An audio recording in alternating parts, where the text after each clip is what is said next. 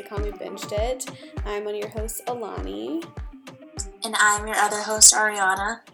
And we are recounting, what is the word? Recapping. Outer Banks um, on Netflix. We're just going to go straight into it, and Ariana's going to lead the recap, starting with episode 8. Yeah, so episode 8 is called, I believe, The Runway. I'm just going to start off these recaps by saying that Alani and I, I think, both watched these episodes a while ago. So honestly, I didn't realize that episode 7 was all the way back where John B. and Ward were still fishing. Mm-hmm. So the last shot we saw was the two of them fishing, and then Ward grabbed a hook because John B. didn't confess to finding the um, gold. So episode 8 opens with Ward swinging his hook, which is now on a pole um, at John B. And um, all of a sudden he starts saying, It wasn't my fault, it was your father. And they start, you know, tussling on this boat. Um, John B slides down the side of the boat and he's trying to call for help on the radio, but Ward turns it off. So Ward is like fully going crazy. Um, he starts to beat up John B, and it's at this moment that I remember John B still has his arm in a cast or his hand in a cast. This is a really unfair fight. Um, but then John B, for some reason, knows where a crossbow is on this boat.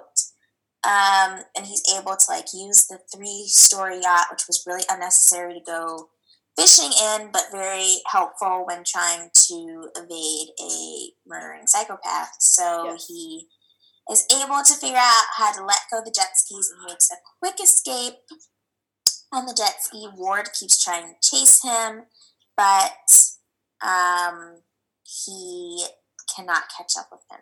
Also, during this scene, and I noticed that this will come up later, but when Ward is like in these rage filled moments, did you notice that he's like starts like blinking really intensely? Yeah, he and, like, like he has a lot of like weird facial things going on. Yeah, he would have this tick where he would like like close his eyes really hard and like blink really quickly and I couldn't tell if that was like the actor's choice of showing that there's something like off with Ward or um, that's driving him. But I mean, spoiler alert, it's not addressed at all in the next three episodes. So, or like really hinted at. So I don't know. Maybe it's just the actor's choice to show how unhinged I, Ward is. I feel like that. I think that's like an apt like uh. What I'm I can't think of any words today. I think that you're correct. Like I think that's right. Like I think the actor did on purpose because it does elicit like a very unhinged like aura about him and like even if he didn't have that though like his actions and everything so i think it just like adds to the instability of this character because he is plum loco. Like he is absolutely insane. And yeah, just this this scene, like I think the one thing that like I kept thinking and asking myself through this whole scene was like, what did he think was going to happen on this boat? Like, did yeah. he bring him out there to kill him, to kill John B? Like, like did he think that John B was just going to open up to him? Because the way that he went about it was like super aggressive. So it's not like he gave him like a safe space to like open up about about like telling him about the treasure or like what he's found or whatever. He kind of was just like, give it to me or like like I don't know, he was just super aggressive. So I'm just like so were you planning on killing this kid after you got after you scared him into telling you? And then like if he didn't even tell and also it's like he kept going after him like he was gonna kill him. And it's yeah. like that would totally defeat the purpose. He's the only person in the last 20 years of your investigation that has found this thing. Why would you want to kill him? There was just like, a, yeah, this is one of Maybe many he scenes. figured, yeah, let Sarah also know the information, but then he could have just easily gotten the information from Sarah. And also, multiple people knew that they were fishing together. So, yeah, if there was ever an incident or anything, like Ward would have been the only person to look at if something went wrong on that boat and John B didn't return. Right. And I think I think he does have a sort of uh like sick confidence because he is he like does own like the police department. He like they said something about like how he owns the governor or something like just cuz he's so rich and powerful. So I feel like he he knew that he would be able to game the system, which we kind of see later on Um, so, but still, it just seemed too messy, and it's like you know, with Peterkin, um, at this point in the series, like she wouldn't have been easily swayed by Ward. Like I feel like she, if he had killed John B, she would have. I don't know. It just Ward that it was just stupid, and this that whole scene was just like I feel like it was unnecessary and just not smart. But moving on, I guess. Yes, I agree um, with all of that. So um, when Ward realizes he can't catch up with John B, he stabs himself with one of the arrows, which I was more concerned about the fact that he like didn't scream at all. So it was just another thing where I'm like, Ward is co- completely lost at this point Yeah. because like he's not even responding like a normal human would to stabbing themselves with an arrow. Um, and then we see that John B runs out of gas on his jet ski, and he's literally in the middle of nowhere. Like we don't see any sort of land, but s- somehow he does make it back to land. So he swam all the way there. There's a lot of long distance intense swimming that's implied in these last three episodes. And I'm like, these people Mhm.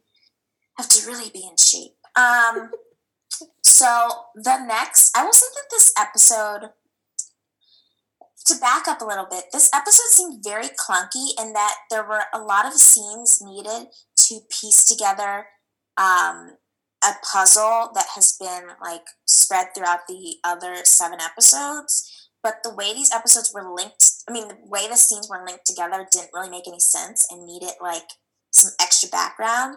For example, we see that the first pe- person JB goes to is Scooter's wife, who we haven't seen in multiple episodes. And maybe I missed something, but he he starts like berating her as if he knows that she's the one who knows information about his dad. And I don't know where in his interaction with Ward it clicked to him to that she would know more information Yeah. Um, there seemed like there was something missing here. But finally, we get a flashback of what happened to JB's dad. So eight episodes in, we find out what was happening.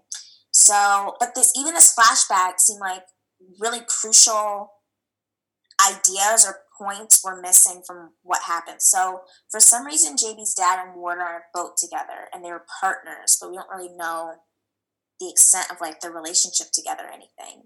Um, but they were looking for the gold. And basically JB's dad says he found the gold and Ward wants 50% and JB says no you can get 20 so Ward gets upset and says that John B's dad has like used all his resources for this.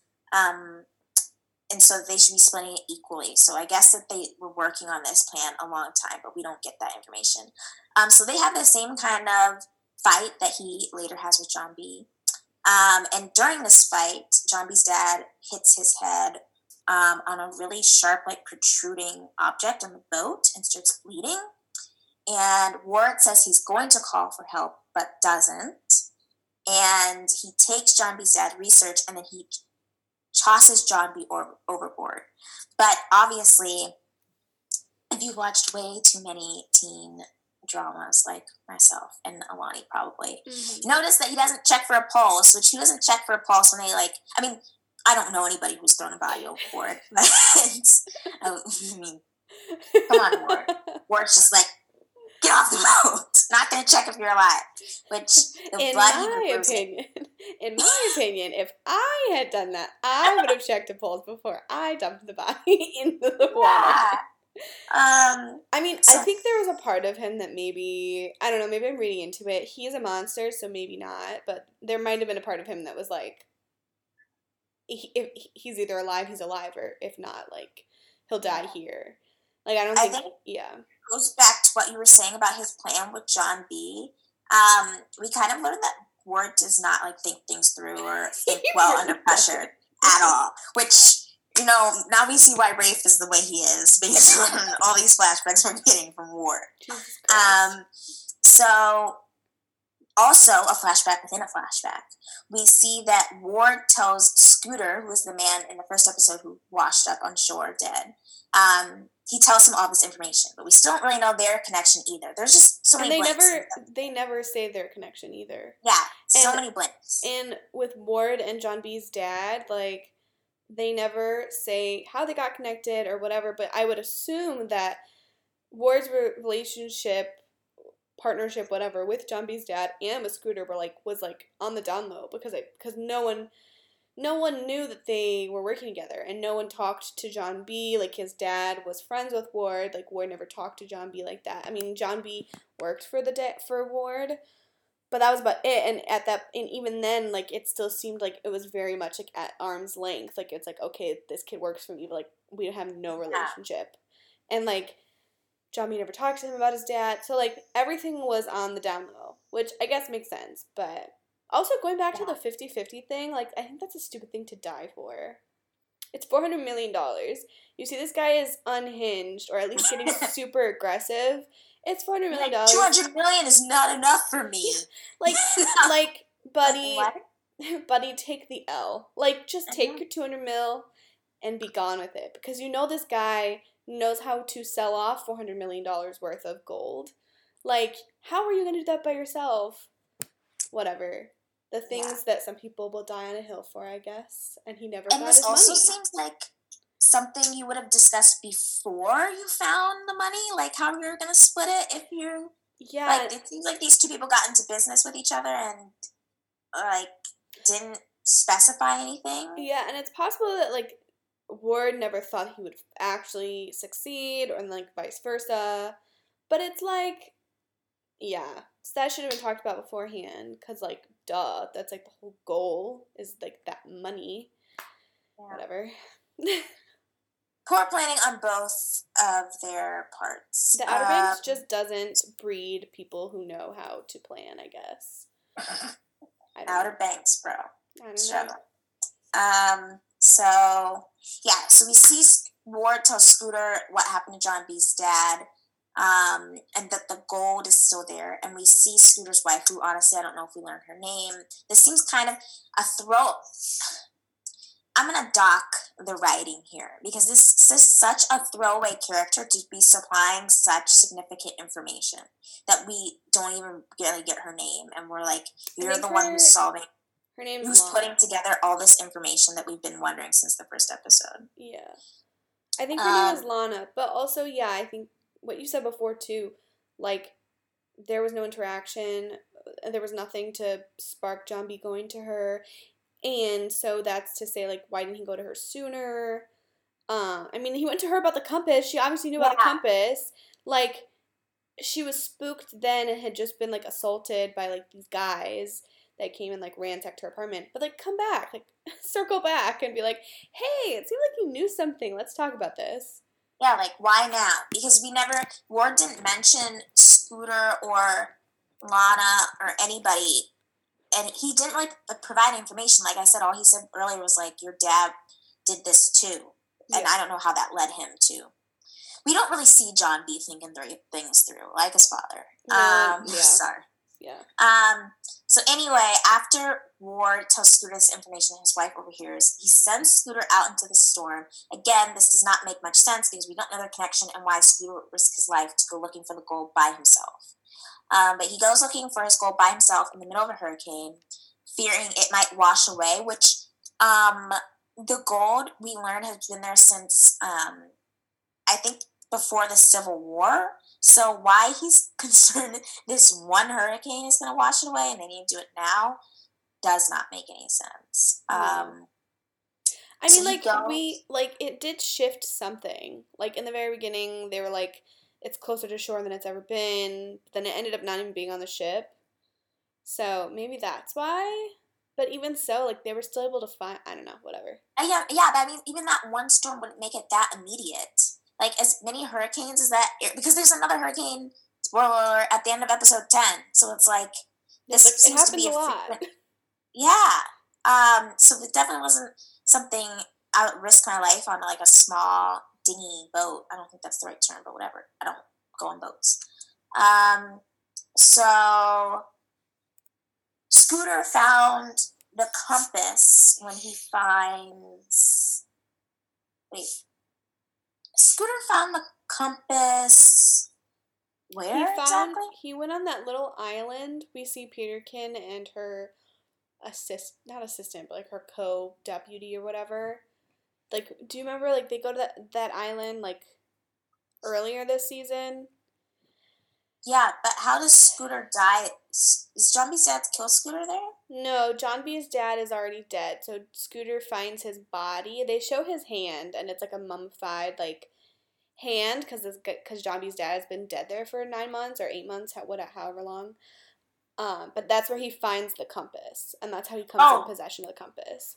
Okay, I already forgot that Scooter was killed by those two sketchy guys, which were like a big deal in the first three episodes and then never mentioned again, and we don't really know who they're tied to, not even by the end of this like season. Yeah, yeah. I mean, like, well, we can talk about it again later, but like, we find out that like they were trying to like shake Ward, like they were trying to like like blackmail him or something. But who were they sent by? Exactly. It's like who would even send them? Who has the um, resources to pay these hitmen to send him? Who knows? Like, who would know that Ward has something to blackmail someone about? I mean, like, it seems like he's into shady business, so maybe it wasn't even connected to the compass. It could have been some other, like, mafia gang shady Wall Street thing going on. I don't know, but it could it could be totally un- unrelated to the Royal Merchant and everything. But yeah, yeah, they we just know that they were trying to like blackmail Ward, but we don't know why, how, whatever. But we would assume this related to the compass though, because they were like looking for the compass. So none of that makes yeah. sense. None of that makes sense. That was definitely a like a dropped thread that wasn't fully addressed, nope. and it should have, since that was like the main bad guys in the beginning um, and they kind of like fell by the wayside yeah. as the story went on. Um, anyway, the important part of this is that we learned that JB's dad did not die somehow when he hit his head and was tossed overboard. He didn't die immediately. He made it to this island. He tried to survive a little bit, but he kind of knew he was going to die. So the last thing he did was write Redfield on that compass for JB. Um, but I did they say why he how he was able somehow when he spent this time on the island he was able to piece together that he missed something and that redfield was the key to actually finding out where the goal was. That's what i assume. Yeah because that was where they went to the tower and they were able to like see the shore.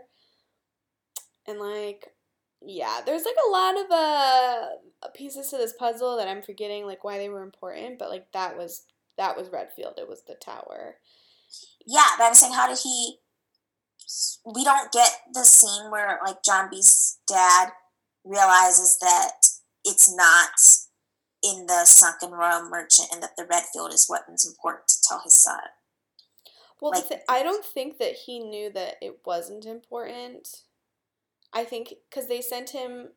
Because I don't. Oh, I see what you're saying. I see what you're saying. Because I don't the, think that they ever. Was, like, where you could see. Yeah, because yeah. I don't think that War or I don't think John B's dad ever made it to the Royal Merchant.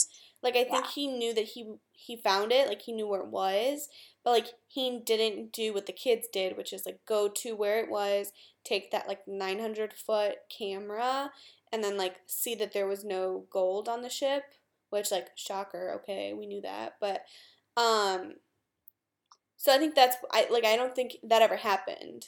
Because if it did, like I feel like Ward would have been there because he would have been using his his stuff.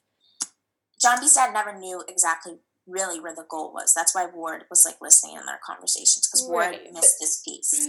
Um, which is another like aside. This is something typical in these type of shows, but like basically this whole episode is trying to say that Ward, who's like you said, has the governor in his back pocket, and like has unlimited resources, which Ward says is the reason why they got this information this far. And John B's dad, who has an office dedicated to research about the Royal Merchant and has been looking at it, what we think John B implied was like for years. that two of them were wrong, but John B pieced this whole thing together with Sarah using resources from her family, which means Ward had access in like a week. So, uh-huh. yep.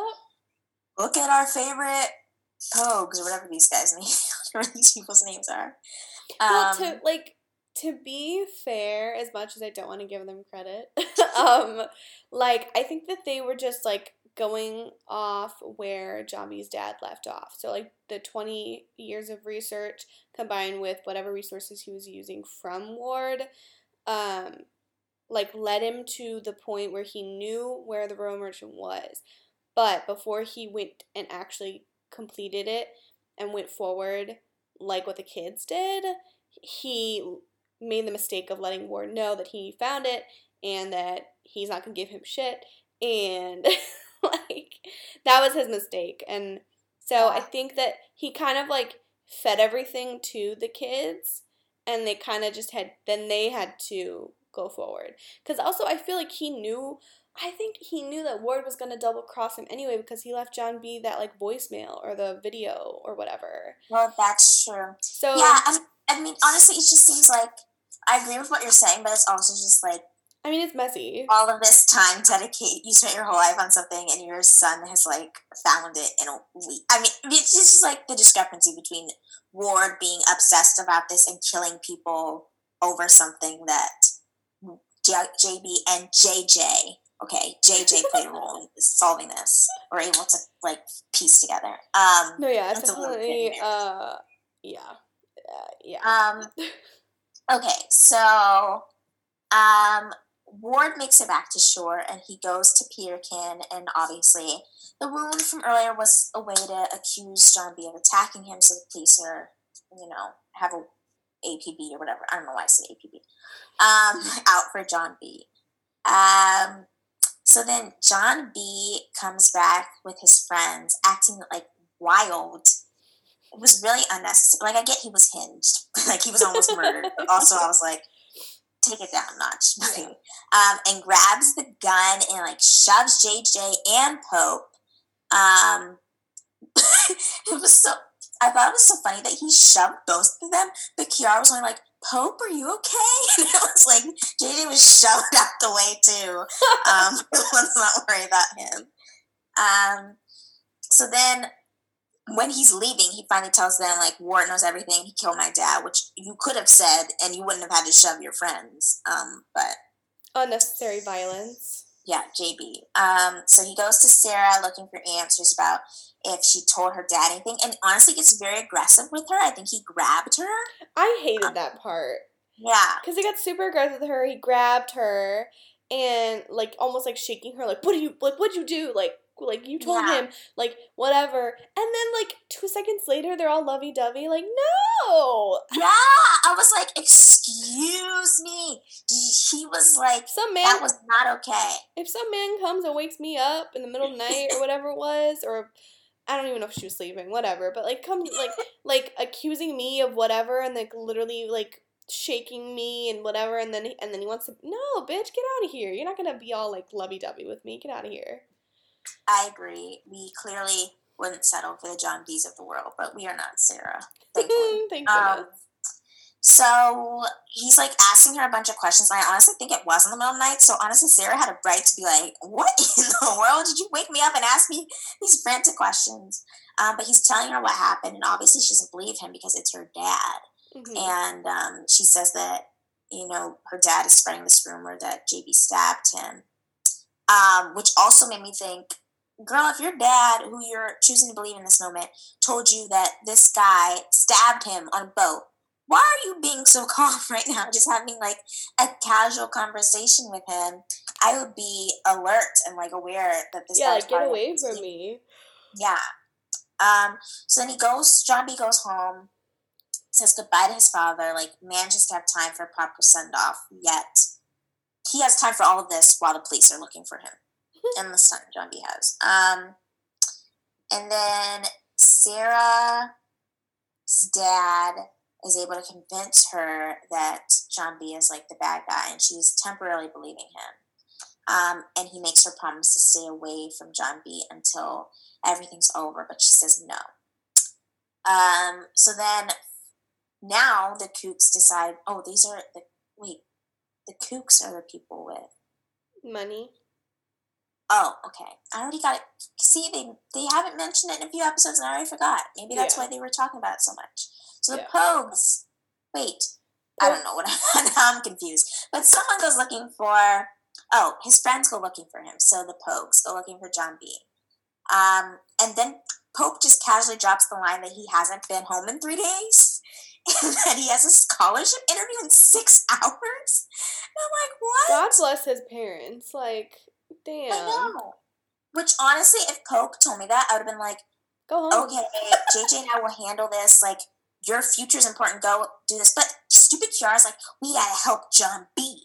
And thankfully, Pope like checks her and was like, what? You don't care about any of this. And I was like, thank you for standing up for yourself because she is not even worried about the fact that you have a scholarship and this is really important to you. And you've been mentioning this scholarship since like episode one. It's what your whole identity is. Like, you wouldn't shut up about it. Like, I know. what a And she- horrible friend. Like, Yeah. nah, you just be here for your bitch, your outlawed friend who has no life or future ahead of him. Like, Who just pushed you? He just put he he threw you on the ground like no like yeah go go go put a nice shirt on bud and go to I your know. interview like pope deserves the world and anytime he's slighted i'm annoyed yeah, uh, Pope might be my favorite Pope. Um, think that's so not too. saying much.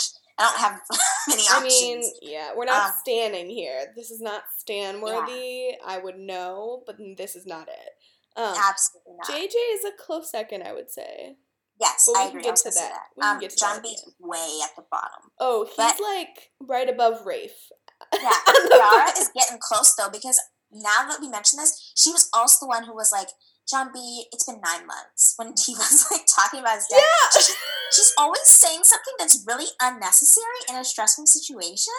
And I'm like, you are not helping empathize I- at all. she is like I yeah, the longer that the show's gone on, the more I've disliked her character, but I do think it's actually pretty well written because she's just like the stereotypical like rich girl who tries to be different, who's like I'm gonna like you know, she's considers herself a socialist, I think, at one point.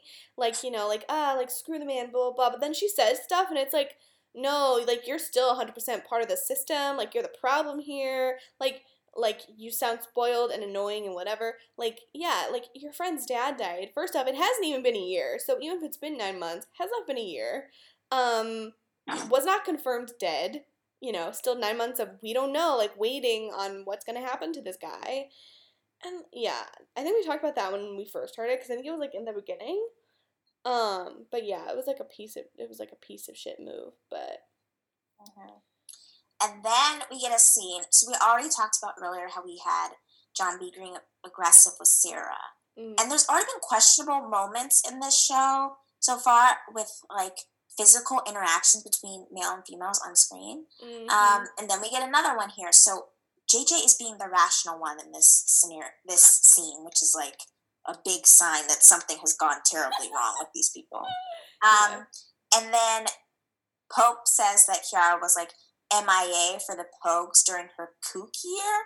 So we learn really that she, we, it, this, it's very hard, like you said, to root for Kiara the more we learn about her because now we know we know that she had this like strife with Sarah in her relationship, but now we learned that this relationship with Sarah, she dropped like her Pogue crew to have it, and Mm. then and then it would piss me off that then she comes back to the Pogue crew and spends her time talking about how she's pissed off at Sarah. I'd have been like, you left us for her, and now you're gonna rant about her to us. I'd be pissed. yeah, But anyway, seem they like her start loyalties are very physically strong. fighting, Yeah. like pushing each other Yeah. in this scene. Um, and JJ says, like I said, that there is a problem, but he's the one mediating. Um, and they're also on a boat. I don't know whose boat this is. Um, so finally, after this confrontation, Pope goes home, and his mom is happy to see him. And also, this is the first time that we learn his mom is here, that she's like in his life, because we've Yeah. only seen his dad up until now. yeah. Um, and his dad's pissed, which rightfully so, because three days without going home. He's 16, by the way. Like 16. Haven't Yeah. been home in three days. Like, Um, so then we go to John B, and he goes back to that haunted house mhm. and sees that the Camerons bought it, which was something that was like dropped in a previous episode. I think Sarah's stepmom mentioned something about buying that home. Anyway, he sees that they bought it, and he realizes the gold is gone, but also he realizes it's because he he checks, and I'm not sure how he lowered himself into the well to check minor the gold. details. Minor details that they like, completely. who, who's holding you up? How are you suspended right now? That was the whole point. Like that was the whole like thriller suspense part of the episode where he does that. Then we get the next day. It's Pope's big interview, Mhm. um, and we learn it's like actually really big. His dad tells him that he'll be set for life if he gets it. On the contrast to Pope caring about his future, we cut to a scene of Rafe in a random house doing drugs because that's Rafe's number one recreational activity. We see him do nothing else. No job, not in school, not sure what Rafe does. When this Um, boy it was disowned from his father, has no money, and he's already in debt for the other coke that he did. So you know, going down the gutter fast. a role model, really. Um, and so he's hiding out at one of, I guess, his stepmom's show houses or something. I don't know. Yeah. Showrooms. I don't know. Um, and then Wheezy, good old poor Wheezy. She seems like a forgotten child by everyone in this family. Um, but she shows up to give him some money, and he attacks her. Like so many males attacking females in this episode. It's awful. Yeah. Um, then we go back to Pope's interview, which was just honestly very strange. Uh, he starts talking about his Royal Merchant adventures to the scholarship people, and I was like, "Why are you mentioning this? You've clearly done a lot in your 16 years to get this scholarship opportunity that doesn't involve something you did in the last week." But yeah, and it's like I can understand if you were to like go into the like cartography of this expedition or like I had to use this skill and blah blah blah. Like yeah, like you know historical research, archaeology, that's a thing. Like yeah, but he's just going on. He's like yeah, we like found this ship, and whatever, and it's like okay. And I was like, congrats. bro, you're trying to get into college. Stop, stop talking about this nonsense. he is Um, slowly. But then they're like very eager about where the gold is. Yeah, Like, I, I thought they were gonna be like attached to someone or something, and no, that never happens. They're just like weirdly into I it. know. Yeah, I thought the same thing. I was like, okay, are they in on this somehow? Is this like, are they weirdly linked to the? But no, um, they're just really interested. And then he runs out of the interview. And this is, I think, the only time in the whole season where I was like, come on, buddy. Pope, come on. That, the, not, none of your friends, honestly, none of them. JJ, maybe a little, but none of them are worth risking this No, scholarship. definitely JJ. Um, Throw everything out the window for JJ. We need to save that man, gosh, but yeah. other than him. Then we then we get the next scene that shows John B ripping off his cast, which honestly I've never broke anything, but I thought casts had to be like cut off, don't they? Can you just take your cast off? Yeah, I mean he's been doing a lot of swimming, and they always look sweaty, so it's possible that it could just slip off, slip off. But also, like it's been like two days, so yeah, that's true. so like, got out of the hospital like two days ago. and I think it was a break. Like I don't think it was a sprain. So it's like you're walking around with a floppy, like that thing is not broke. It's not healed. Like, like you've like it's cut in half now. I don't know. I don't know how he does anything on that arm. Ridiculous. Oh my gosh. Yeah. Oh my gosh. And now I just realized too, like you said, he swam that long distance with I don't know. Plot holes galore. Um so we learned that the reason Pope ran out of the interview was to tell them something that's going to happen tonight, which means he could have waited till after his interview to be like, heads up, this is going down tonight. Yep. Um, but apparently he realizes that, hence the title of the episode. Ward is planning on putting the gold on his plane, which I don't know anything about planes, but it seems like that plane was not equipped to carry four hundred million dollars worth of No, gold. it- But anyway, Yeah, it's small. the point the thing Ward needs to get the plane to take off is extra like runway space instead of I don't he needed a bigger plane. That's what he needed. But for the sake of this storyline, they're gonna make it about the runway. Um so he needs that, so he tells them this information and that that's where they're gonna be because he's trying to take the the gold to the Bahamas. But Ward is only taking the gold to the Bahamas with his wife and Sarah. So just, I mean, he's already said that he dumped Rafe, but what the heck was Wheezy supposed to do? She was just getting left behind. Poor Wheezy wasn't going with the money with her family to the Bahamas. He was just like, fend for yourself. Um, Wait, when did they? Why did the mom stay back then?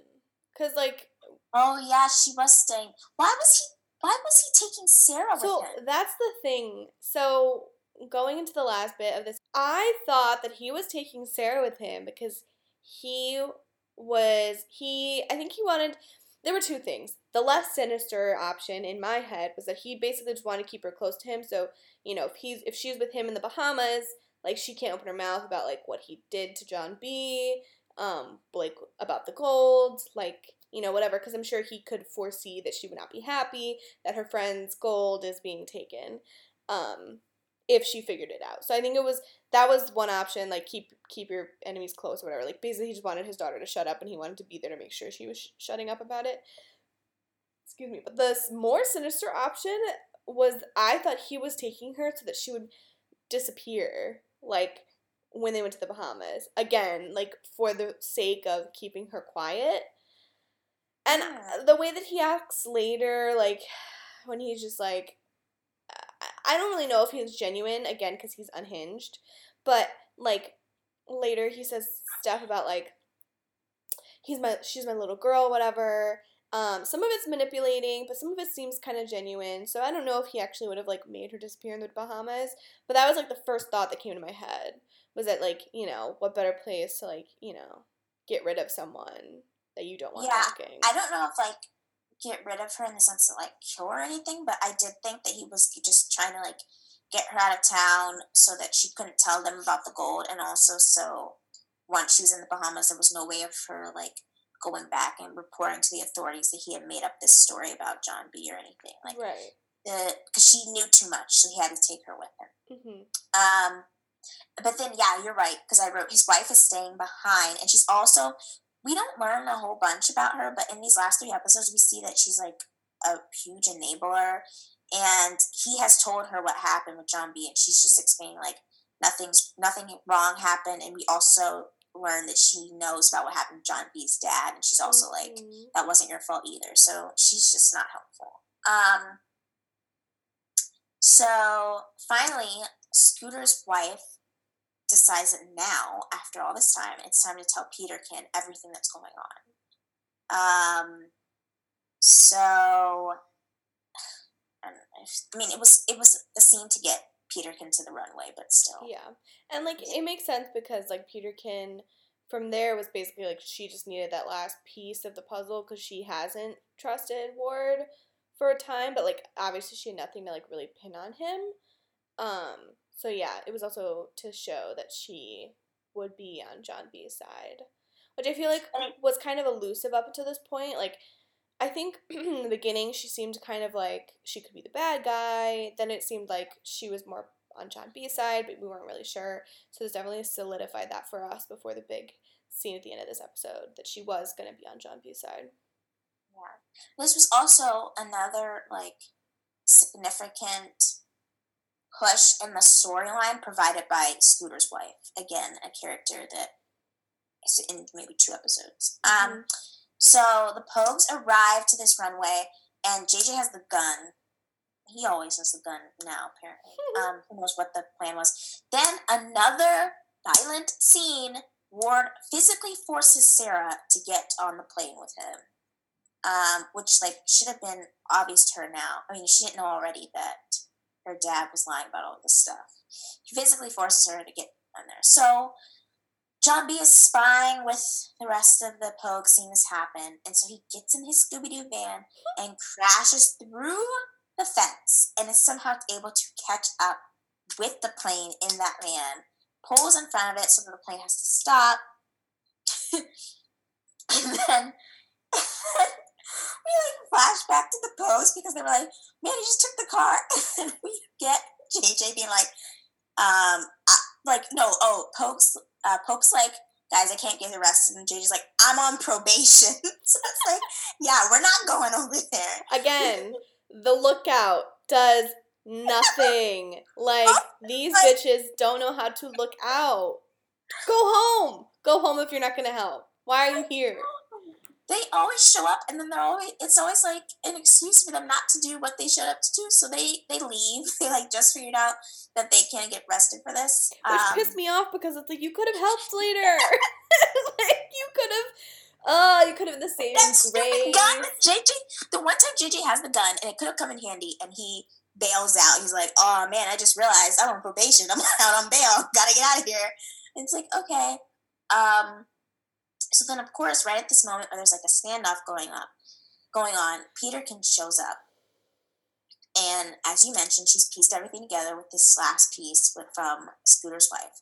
So she goes to arrest Ward, but of course, the worst character in the whole show, Stupid Rafe, shows up and he shoots her.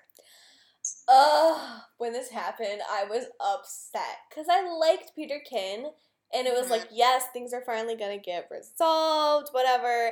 And it's like and if we you know we have this racist piece of shit come out here to shoot like the black sheriff like who's a woman. So it's like you have sexism racism disgusting behavior on top of each other. Um and it was just oh i was just oh i was upset. I was upset. I was like, out of everyone, Stupid Rafe is like her demise. Like she could have been such a further fleshed out character and had so much to add, and it's like Rafe is the reason that this woman's taken out. It's honestly, truly a shame. so, So- Before episode nine, final thoughts on episode eight. Um, I mean, it definitely. I mean, obviously, moved the story along. We learned a lot. Um, I was really upset with the ending of it. Um, and we've talked about this before, but like the friend dynamic and how they didn't really seem connected and whatever. Um, that seemed to change like when Kiara and Pope like console JJ and we were talking about how like their chemistry is really good, like as friends, blah blah blah. But it's like, I don't know, like them not sticking around on the runway and then like everything else that happened before that. It just really pissed me off because they really could have turned the tide on that last scene. Like either, you know, stopping Rafe or just getting help sooner. Because, you know, the reason that uh, Peterkin ends up dying is because what's his face is in charge of of getting her help and he and Ward doesn't want to get her help because he wants her to die because she knew like she was on to him. Um yeah it was just the writers mm, did everything in their power to make it go obviously in the way that they wanted to of course but there's just like a lot of stuff that's just like frustrating. Like why didn't peterkin show up with a partner? Like she always had her partner and i mean i'm i'm not a police officer thank goodness and like i don't really know how that works but i i've always seen two together like you know especially for a thing like this like maybe patrolling the highways you'd be by yourself or something. Like you're going in to arrest a man for murder you would or like at least have backup like i'm going here back me up like be on my tail. I don't know like there just seem to be like obviously like uh what's the word? Convenient holes and i don't like when that happens. Yeah, and also, like you said, um, real quick before we go to episode nine, like you, I'm not sure how police officers operate, how the system works, but she had evidence and she was building a case, so I assume she would radio in and be like, I need a warrant for Ward's arrest. I'm going to arrest this man for murder for whatever reason. Like, She would have reported to somebody that she was that she had solved a case for murder. Like she wouldn't have put a murder case together and then immediately went out and not informed anyone. And again, like her partner was uh, with her the whole time up until then. So even if he didn't go with her, he should at least have been like privy to the information on this case because I don't think it, there's only one person on a case. Like there's a team on a case. And even if it was top secret, yeah, you need a warrant for someone's arrest. Like cuz like what if she couldn't get him? Like what if she had to have a manhunt for Ward? Mhm. What if he had gotten on the plane and left? You know, like you I mean, yeah, he's a murderer. They would have. She wouldn't have just had her partner back her up to arrest a murderer. You would bring a team. Exactly, and like you, like you put you put a perfect uh, wording, like she would have, she needs a warrant. Like you can't just go out and, I mean, in an ideal justified world, you don't just go around arresting people. Like you need a warrant.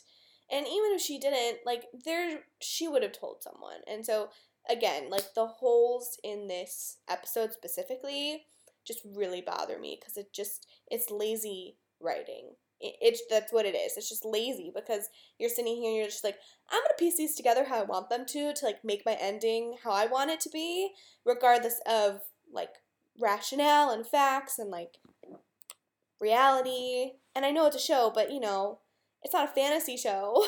like it's based in reality. Whatever, bro. No, I agree with that all.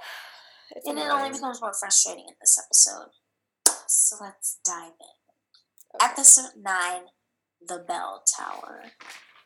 Yikes. Um, so we go back, we pick up where we left off. Peterkin is still on the ground, and JB is the only one who like makes an attempt to help her. And in this scene and future scenes in these past these next two episodes, we learn that Sarah is absolutely zero help under pressure when things get like real stressful. All she does is like make a deer in headlights face and stare and, And act like, like, she has no control over her body. Yeah.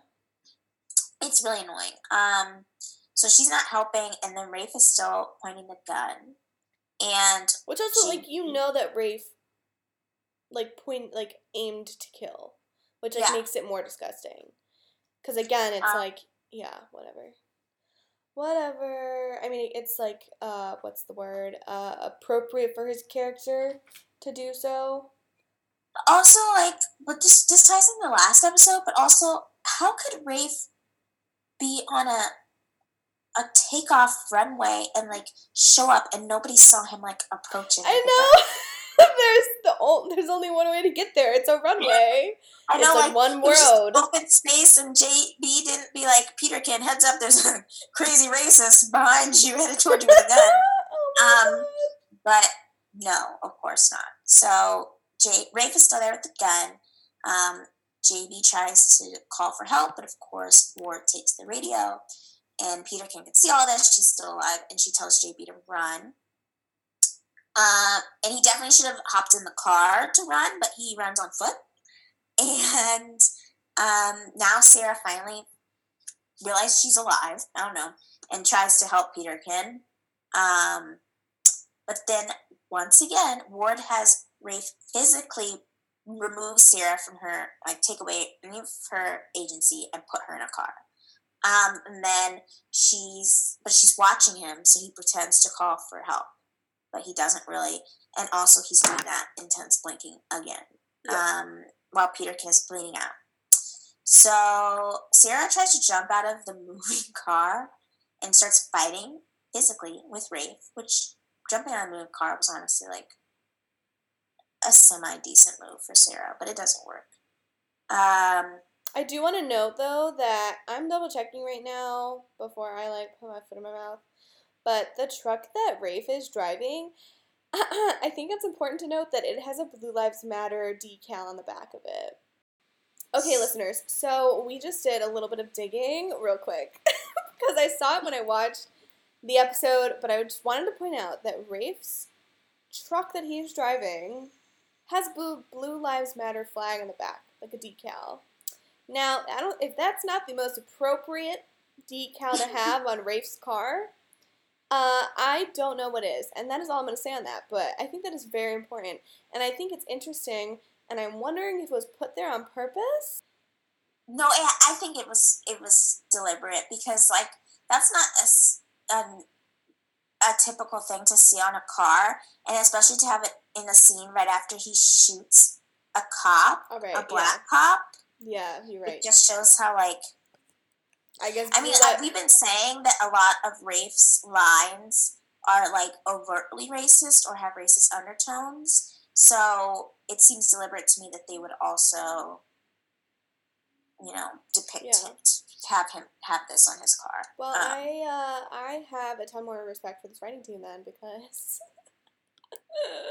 You don't give them a ton of credit, but I mean, yeah, like you know, I'll give credit where credit's due.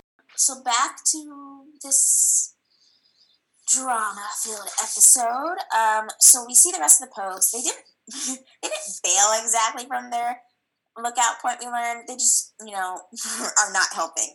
And so they see the plane take off with the gold, and all of a sudden Pope loses his mind. He loses it completely. And like, you know, same, but also what are you doing? I also was like, this is a complete 180 for this character in the final two episodes. So he starts destroying things, and even JJ looks very concerned. And I had no idea exactly where they were too, because they were was. I mean, he was destroying objects in some type of shack or something. I don't know. I have it written down. I was like, Pope is angry, but they're the ones that ran. I know. So it's like you should be angry at yourself. I mean, maybe he is, and you should. I mean, you could have stopped. Yeah, you could have stopped that. Well, okay. Technically, um, John B was the one who got in the car and like went drove off without them. I'm sure they could have walked across to the runway Yeah. because um oh my wait okay so Rafe takes Sarah to and puts her in that Blue Lives Matter car okay I and hate Ward that. yes, keep going. and Ward and Sarah were attempting to get on the plane okay so that means that Ward I'm not Ward Rafe pulled up in his car on the runway, got out of it, and walked toward them with a gun. And nobody said anything. And Kiara and JJ just standing there like watching this happen and then get pissed off afterwards. Um, a whole ass mess. Pope is still in the middle of his breakdown. And I was like, no, not you. You're supposed to be the calm, relaxed one. And then, of course, JJ says, a little weed never hurt anybody. he goes to offer him a blunt. Of course, JJ. Not now. Um, and then Kiara also says that's not going to help. Uh, but for some reason, Pope fully takes JJ's advice um, and starts smoking weed, which this was obviously just meant as like a comedic relief to make this a, some lightheartedness in this like episode. But I was still like, eh, the typical give the uppity straight A student some drugs and let's laugh at what happens results was Yep. Yep. Annoying. Yep. um I wrote um so so finally her partner shows up but we don't really know oh okay so when ward pretended to assist her he we do see that he calls the police he calls Wait, I just want to say one thing. They have a conversation and they start talking about the police, like the three pogues. They start talking about the police, and I don't really know what the context is. Do you remember? JB tells them that he's gonna go confess and tell them what actually happened. And, And they're telling him they're- not to. Yeah, they're against it, and they're like saying, and I think like, it's "Don't so. So the one comment that I had on that is that they were just like "fuck the police." I was like, they said "fuck the police," blah blah. And then you have the socialist, uh, quote unquote, Kiara, being out here like, uh, what did what does she say? She goes, "Guys, that's not funny." Like blah blah blah. Like over here defending police. Like, no, honey, you should be on the front line saying defund the police. What are you talking about? It was just, I just thought that was funny. It was like you call yourself a Kiara socialist. doesn't know what she stands for. No, she she just Um, heard the word socialism and she was just like, I know that would make my family angry, so I'm a socialist. all I wrote in response to this scene was, "Wowee, this is relevant." that's that's all I have. Um, Woo. but and also very relevant. Um, the cop shows up and has a lack of training in how to rescue. Oh my god. Oh my god. That like if there was and the thing is this isn't meant to be relevant. This came out in April. And so but watching it now, there's just so much different like context. Specifically that it's just like yeah, like cops are completely undertrained in all walks of the, like what they're supposed to be doing. Um, and healthcare or like first aid is one of them. And it's like, could Peterkin have been saved if he knew what the fuck he was doing? Maybe. I don't know. But he's been on the force for God knows how long. He doesn't even know how to use Uh, I mean, like, I'm sure they live in a sleepy town and, like, getting shot doesn't happen all the time, but, like, you're a police officer. Like, shouldn't you know how to deal with gun wounds? Yeah. Like, shouldn't that be something you guys, like, know like that? and Mm. he shows up he shows up quite frazzled as well and i guess it's implied we don't see him do this we see ward fake using the radio so i assume because we already know that ward had a close relationship with peterkin i assume that he just personally called her partner on his phone but he had to have said something went wrong. So for her partner once again to show up without backup to this scene and be the only way to help her and then they call the am I think they call the ambulance and they realize they don't have time, so they have to move her body. Which like even I've watched enough shows to know that she should they shouldn't be just like moving her body and driving her themselves to the hospital. But really, A really mess. reckless, reckless, relevant behavior. That's It's a what we'll say. Yeah. Um, so JB gets to the police station where there's literally no one except one woman in the front. Yeah. Um, and he's like, I know who shot the sheriff. I shot the I- sheriff. I was singing that song, but I did not shoot the deputy. And then she goes, I gotta get a deputy. I was like, see? Into the deputy. Oh my god. and uh, but then he, I think he hears on the radio. Yeah, he hears on her radio that a warrant is out for his arrest because. Oh, I skipped this part, but Ward blamed the shooting on JB, which, Which of course we could have seen that did. coming from a mile away. Yeah. because he's blamed everything on JB. Um. Oh, so. LOL. We skipped the part where they drove her to the hospital and she died. We completely jumped over, but they kind of skipped over it too. They she died did. like off screen, It and seemed they like just it was like a comment. yeah, it seemed like she was going to survive because she was still awake when she got there, but I guess she had just lost too much blood or whatever. But yeah, it was just like an errant like comment from I think it was Ward. Like he tells someone he comes home, I think, and they were asking like whose blood is on your hands or something, and he's just like Peterkin's, and then he goes Peterkin's dead. Oh, because then he goes and talks to Rafe, I think, and he asks him, and he goes Peterkin's Yeah. dead. I think that's the first time we hear that she's dead. And I was ups- like obviously upset as we talked about before, but I cuz like it's like I thought she was going to survive and maybe that was me being naive, but whatever. Um is yeah, there I thought I thought so too, and then I thought it was, and my my theory of that was fueled even more by the fact that like her death was just mentioned in a passing by comment, and we didn't see her body, and we didn't see like her flatline or anything. So I was like, maybe she's not dead, but the whole rest of the episode was acting as if a police officer had been killed and all the other police were coming together. So clearly she's dead. So JB hears that the police are looking for him.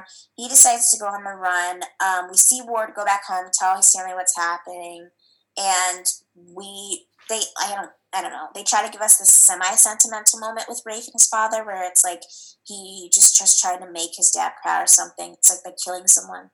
Anyway, um, so JB's now wanted for murder, twenty five thousand dollar reward. So we got JB wanted for murder, JJ out on bail. This is doing really well. Mhm. Um, and so, uh, but JB is convinced for some reason that Sarah is going to be his saving grace and help him out, even though we already learned the night before that Sarah was on her dad's side. Um, and Sarah's just like willingly sleeping at her house, like she seems to have calmed down now. Beside, you know, ignoring the fact that her brother's in the next room, he just murdered someone Mhm. and Ward locks her in her room, which uh, I would just like to say as a side note, I have never ever come across a door that locks a person on the inside of the room from getting out, except for when I watch TV shows or movies. Mhm. So I don't know if these doors actually exist. Um, I love Weezy's comment. She's just like, that's so totally dysfunctional. I And I was like, I mean, the 13 year old is making sense. So they are still on the run, and then I just, I mean, it's then apparent to us that Pope is still playing the comedic high guy act um, because if people s- spot their car, which should have been obvious to them, they weren't even being discreet, and then Pope starts honking the horn and telling them to get in the car, but the car's not even on, so he has to turn the car on, and then he can't drive. Um, which you would think they would have been like, "Don't drive, you are high," but no one said that except for Kiara. JJ's just like, "Ah, ha, ha, this is. Ah, Oh my goodness. die." Who knows? Um, so, but they keep going on their joyride, thinking that they'll lead the people off the track. Um, while John B goes a separate way, and they plan to meet the next day at three.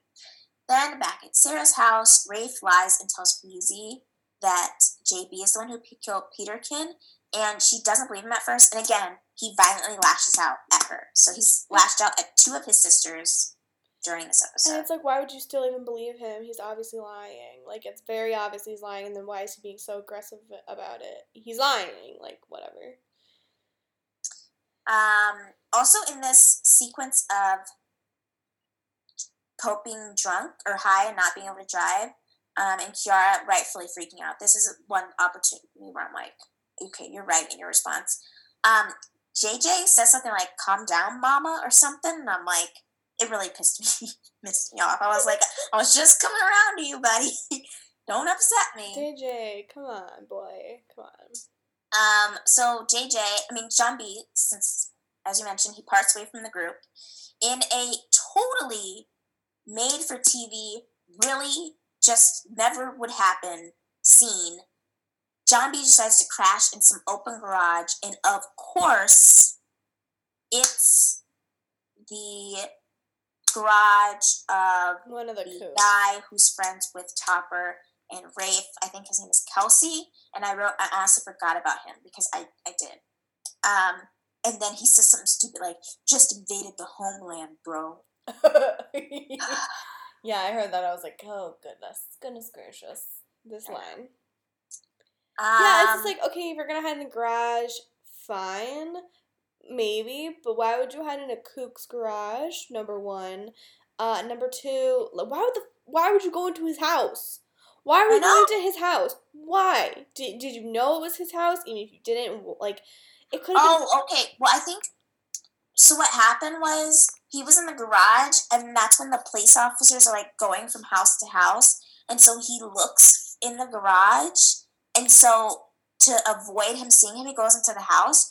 But if he would have just laid flat, the police officer went to the next house anyway. So yeah, it was unnecessary. Yeah, or like gone back into the garage when they left. Like, don't go running through the house.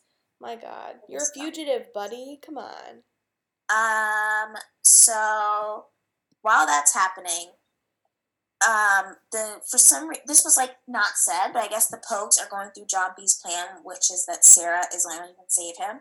So they go to the house, distract her, and Pope, while still high, tells Kiara he loves her. And this is the second time this season. And it's going to be like third in a little bit, where these young teenage boys just throwing around the L word. And he keeps repeating it, even though he's out of his mind. And Kiara says it's not going to happen. She repeats that stupid pogue on pogue, macking or whatever. Um, and then she says, oh, word for word, she says, I want something different.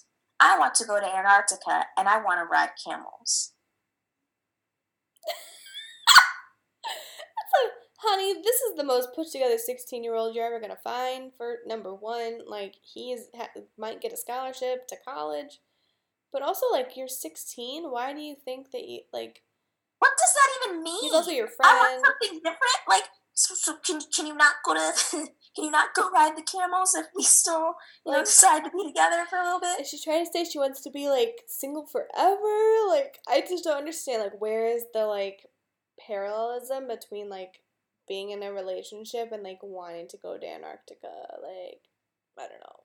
I don't know either. And also, this was another like this reminded me so much of the Sarah like I push people away when they get too close. Like a random line that they just threw in to make it seem like Kiara's like not like other girls and mm. you know has ambition. She wants to go to Antarctica, guys. She she wants to ride the camels. Like this is a different breed of woman. Look at Kiara. I don't know. Um, but she keeps saying it's not going to happen, and he's ignoring her, and she shuts him down, and then he starts crying and all I could think about during the scene was where JJ was during this. Was he on lookout?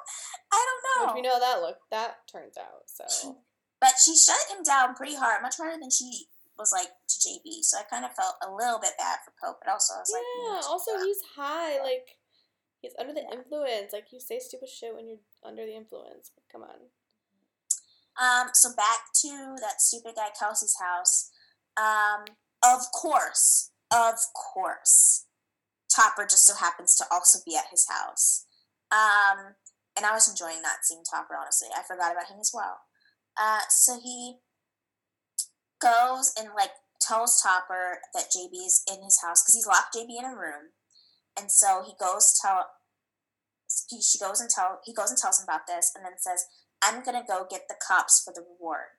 But again, this is a kook, so he doesn't need, I guess, the twenty five thousand dollars. He makes some like offhanded comment about it, but um, like I want to go get that reward.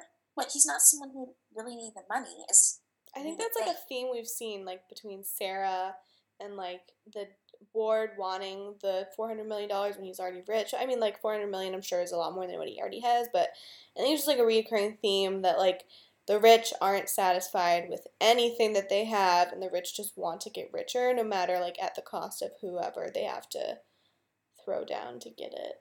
So I guess it makes sense in their characterizations which I think is like pretty realistic. I mean, I don't know a ton of super rich people, but from what I've seen. um, yeah. Um, so in the midst of this, going back, um, Kiara is able to, in, in a really just eye rolling scene, she's able to communicate to Sarah through the window that John B has been framed and he's wanted for this reward and her father has lied. And Sarah gets it. Um, and then we go back to John B locked up, and he says, "Hey, Top, it's John B." She's like, "Why?"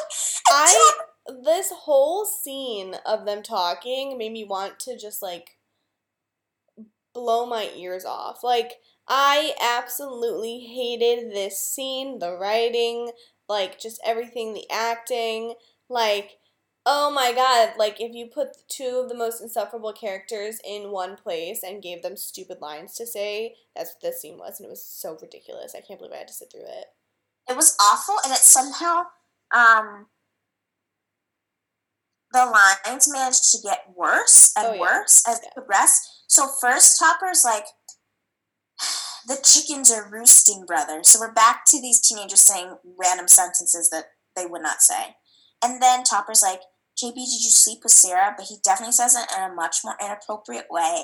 And JB lies, but as we've established, sucks at lying. So then, like, 0.25 seconds later, immediately it's like, mm, oh, just kidding, man, I did. But maybe don't use the effort. That's kind of grotesque. And I was like, you know, you're right, but also you stupidly went into some. I just can't I can't forgive you for the fact that you're hiding out in someone's laundry room right now because you made dumb decisions. Um, He's an idiot. And then Topper's like, "Do you love her, bro?" he doesn't say bro, but I, I mean, I it's implied. It's yeah. implied. He wants to call him bro, but and then he's like, "Bro, it's too new." But then I this scene so much. And I'm like, is this really the questions you're gonna ask right now when he's a fugitive? like he's supposedly killed a cop, and you're like, bro, do you love her? like also Topper, like you don't give a fuck. Like you don't care if he loves her. You'd be pissed if he didn't love her. You'd be pissed if he did love her. Like you're just pissed that he had sex with the girl that you were dating and she didn't have sex with you. Like, whatever.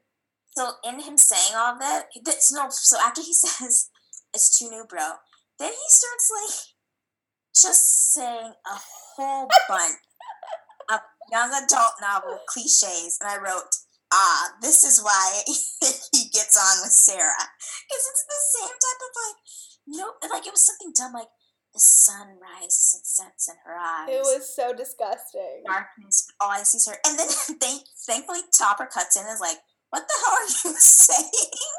And I'm like, one one good line by you, Topper.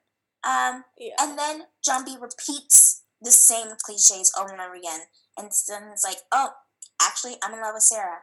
Which we cut to Sarah, and she suddenly remembers she has a sister who can help her get out of her room. And they communicate using cups and rope, which I'm not. Does that actually work? I don't think so, and especially not at that length, like through a pipe. I like I know I don't know if this cups and rope thing works, but it was a kind of cute scene where Wheezie's like, John B's actually crazy. Can you believe it, girl? I'm like, dealing with her track record of men, like, would it be crazy if John B was crazy? No. Um, but Sarah kind of like manipulates her sister in the scene with some fake crying, but it ends in a super like a kind of cute sister bonding moment. So I was like, I'll let it slide. Mm-hmm. Um, so then we f- go back. Kelsey has finally made it to the police officers, which he went to in on his bike. I don't know why he didn't drive to the police. Um, just stuff to prolong John B's escape. Yeah. And then for some reason, Rafe also knew to come to the house, even though this isn't public knowledge that he's at Kelsey's house, or maybe they text him. And um, he pulls up to the house, and some awful extra that they've hired goes, "It's John B." Yeah, Most I remember that. dramatic fashion ever. And um, the crowd is encouraging him to shoot John B. without any information. This was just all like too much for me to be watching right now.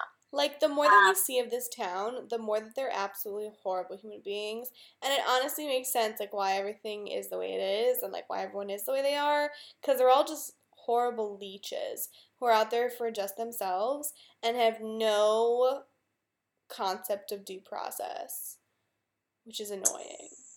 It is, especially, and then we have Topper saying things like "no mercy," and it's just it was all very relevant without trying to be relevant. It was, it was just it was just sad. Mhm. Um, and of course, during all of this, John B finally realizes how he can slip out of this laundry room through the back, which of course he was going to, but like we could have skipped this awful, awful conversation with Topper through he just done that first. Like. Stop talking to this bitch and get out of here. I know. just shut up, John B. You just wanted to tell him that you slept with his girlfriend. That's what you wanted to tell him. That you love her, bro. Ugh. It's fresh, but you know. Which again, they knew each other for a week. Like this is sixteen year old love. Like it's not real love. Let's just get that out there. Yeah. Um, and then Rafe, so they learn that he has escaped. Rafe encourages the people to go find JB, and even though the police officer tells him to go home, but of course the people listen to Rafe over the police officer. And then Rafe says, "Gotta protect the homeland."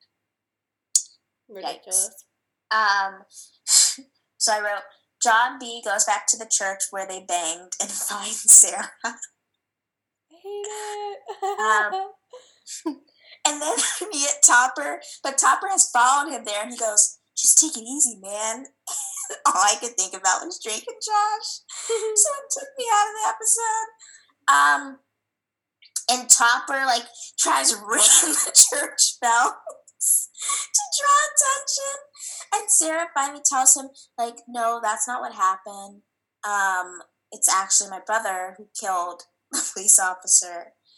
And um, for some reason, Rafe and Kelsey are the only people that heard the church bells or hear it first, and so they decide to light it on fire. Um, when clearly someone else was up there with John B trying to get people's attention, so you were also risking the person who was trying to like alert the authorities. But in this case, it happened to be Topper. Um, but Topper's like, Sarah, I love you and I'm gonna prove it. When Topper followed John B into this church, I already knew that this was gonna end with Topper pretending to be yeah. John B. I was Yeah. like, this is gonna be so cliche. So of course he does that. He dresses as John B. and he walks out as him as Sarah and John B. walk, not run out of the church. Like they're just leisurely walking out, even though everyone's looking for him. Yeah. Um, and I wrote, as my final thought, this does not change my opinion of Topper at all. In fact, I was hoping the police actually thought it was John B. and did whatever, you know, they thought was necessary in that situation. But that's how episode 9 ends. Yep. Yep. Yep. Yep. I think my final thoughts on this episode is that it made everyone who already looked bad look worse. and didn't really redeem anybody except for maybe not redeem, but like it didn't make anyone look good except for maybe Wheezie. And like that wasn't hard because she's like she didn't have much to do this episode. But yeah, everyone looked worse. And everyone was making silly mistakes.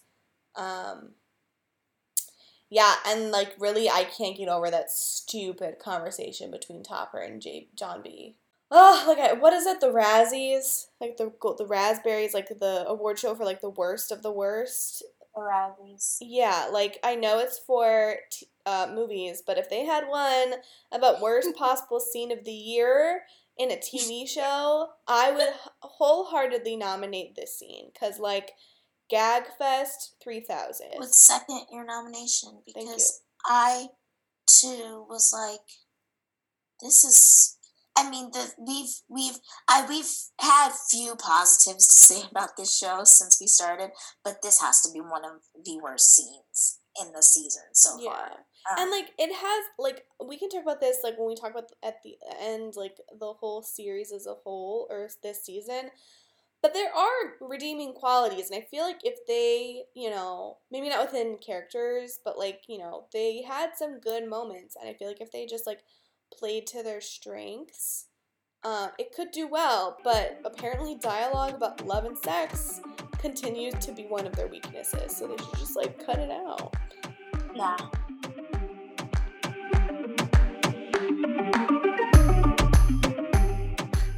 Contrary to how we wanted to start this episode, we wanted to do um all three, but we had a lot to say, a lot more than we thought. So we're gonna close it out here. Um, so thank you for tuning in to a recap of 8 and 9. And stick around because we will be doing episode 10 and our final thoughts on the whole season. And like Ariana said, will we be sticking around for season 2? I think you guys probably know the answer to that. but we might surprise you. You don't know. So, you know, let us know what you think. We're going to say, let us know if you think we should stick around give your thoughts and like maybe try and like what's the word? Like be a persuade like persuade us. Write a persuasive essay. Why we should stick around for season two. But yeah so that's been this episode. Uh, i've been your host alani. I've been your other host ariana. Thanks for tuning in